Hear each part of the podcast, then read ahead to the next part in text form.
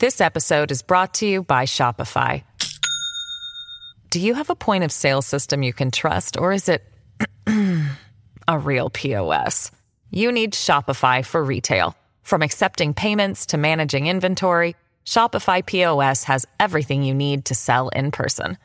Go to shopify.com slash system, all lowercase, to take your retail business to the next level today. That's shopify.com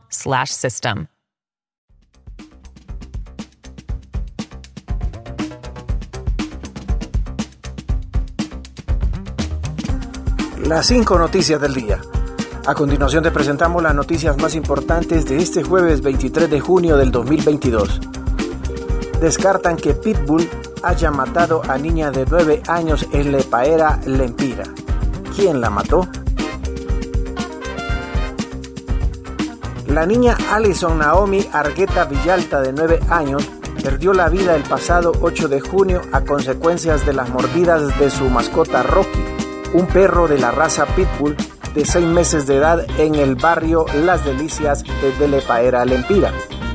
Según relató su padre Leopoldo Arqueta, culpó a Rocky de haberla mordido hasta quitarle la vida a la niña. Me avisaron sobre lo que había pasado y al llegar a la vivienda y ver la cadena de la mascota enrollada en el cuello de la niña, enloquecí y maté al animal pero revivió. Pero en las últimas horas ha trascendido que la pequeña Alison Naomi Argueta Villalta de 9 años no murió por las mordidas de un perro de la raza Pitbull, sino por las lesiones causadas por arma con filo. También se encontró lesiones en las partes íntimas de la pequeña y tenía golpes en su cabeza. También han encontrado varias incongruencias en el relato de la familia. Primero dijeron que unos primos la habían encontrado, luego que un tío, hermano de la madre de la niña, la había encontrado muerta.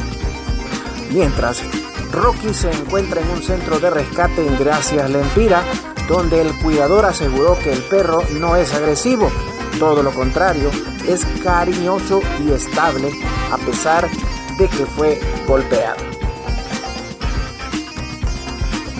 Condenan a cuatro militares por tratos crueles e inhumanos.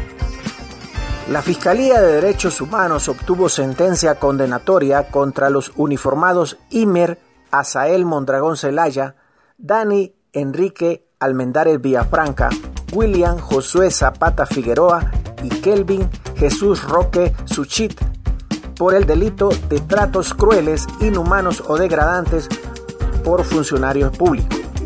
La Fiscalía del Ministerio Público solicitó la imposición de las penas de dos años de reclusión y seis años con ocho meses de inhabilitación absoluta para los cuatro militares. Según la relación de los hechos probados por la Fiscalía Especial de Derechos Humanos, el 4 de marzo del 2021, a eso de las 10 de la noche, en la calle principal de la colonia Suyapa de la Ceiba, un ciudadano fue detenido por varios militares por escándalo público y por incumplir el toque de queda. A esta persona lo trasladaron hasta las instalaciones del apostadero naval de la colonia Canelas, en donde fue golpeado en reiteradas ocasiones, causándole lesiones en diferentes partes del cuerpo. Continuamos con las noticias en las 5 noticias del día. This episode is brought to you by Shopify. Do you have a point of sale system you can trust, or is it a real POS? You need Shopify for retail. From accepting payments to managing inventory, Shopify POS has everything you need to sell in person. Go to shopify.com slash system, all lowercase, to take your retail business to the next level today. That's shopify.com slash system. Xiomara Castro, efectos de la guerra en Ucrania nos obligan a prepararnos. La presidenta de Honduras, Xiomara Castro, dijo este jueves que la guerra de Ucrania con Rusia obliga a los países latinoamericanos a prepararse en lo económico, social y militar. Los efectos de la guerra de Ucrania nos obligan a prepararnos en el ámbito económico, social y militar. Compartir prácticas y estrategias de defensa se vuelve una necesidad histórica, subrayó Castro en el discurso de clausura de la competencia militar Fuerzas Comando 2022 que durante dos semanas se celebró en Honduras con la participación de 17 países. Sismo de 5 grados sacude el Caribe hondureño. Un sismo de 5 grados de magnitud a 5 kilómetros de profundidad se reportó la tarde de este jueves a 83 kilómetros al norte de Trujillo en el Caribe hondureño.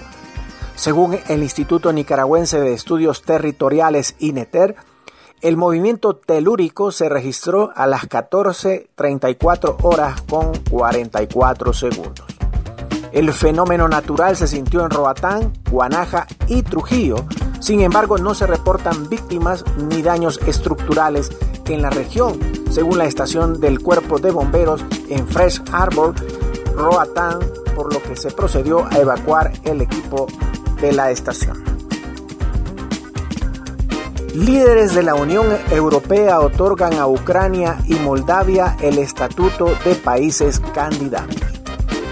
Los jefes de Estado y Gobierno de la Unión Europea concedieron este jueves a Ucrania y Moldavia el estatuto de países candidatos a entrar en el club comunitario después de que la Comisión Europea realizara una recomendación en ese sentido la semana pasada.